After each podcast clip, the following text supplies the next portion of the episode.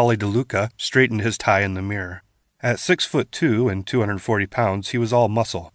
He flexed his arms and watched his suit coat tighten around his biceps.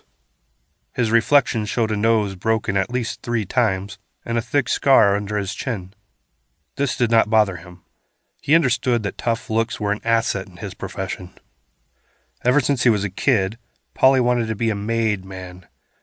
After supper, sitting on the porch with his older brother, he'd watched the young mob guys strut by wearing expensive suits, driving fancy cars, and flashing wads of cash. But it was the women that got to him most of all.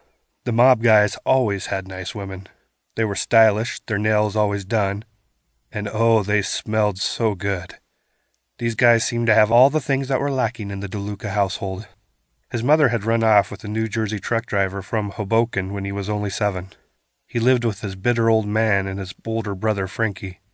Now, at 34 years old, Polly had almost made it, but not quite. He recently had a little problem with the cops that delayed his advancement with the boys. How was he to know that the storefront he had picked to shake down was a front for the cops? That little mistake had cost the mob a lot of money and delayed Polly's career path for at least a year.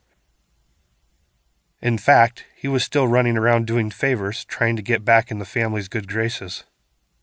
He turned from the mirror and walked down the stairs to pick up the phone that was hanging on the kitchen wall. He picked up the receiver and dialed a number from memory.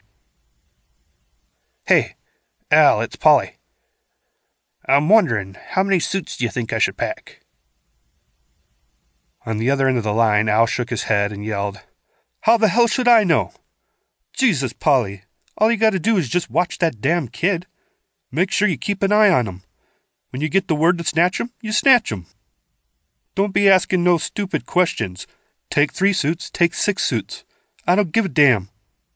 Don't make no difference. Just keep your eye on the kid. Polly held the phone away from his ear.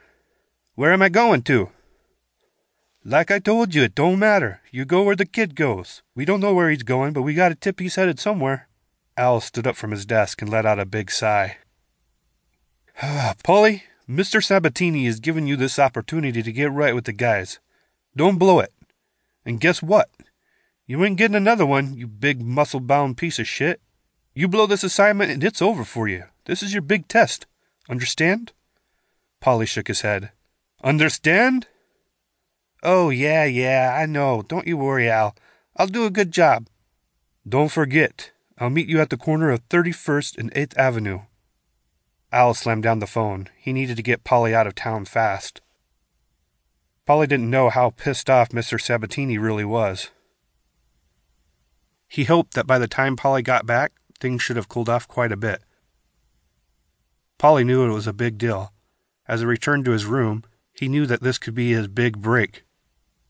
He had a feeling if he did good on this job, he wouldn't have to be doing any more shit jobs on the street. He would probably be in. With that in mind, Polly packed all of his suits and a pair of patent leather shoes. Then he tossed in a pair of snakeskin shoes just to be safe.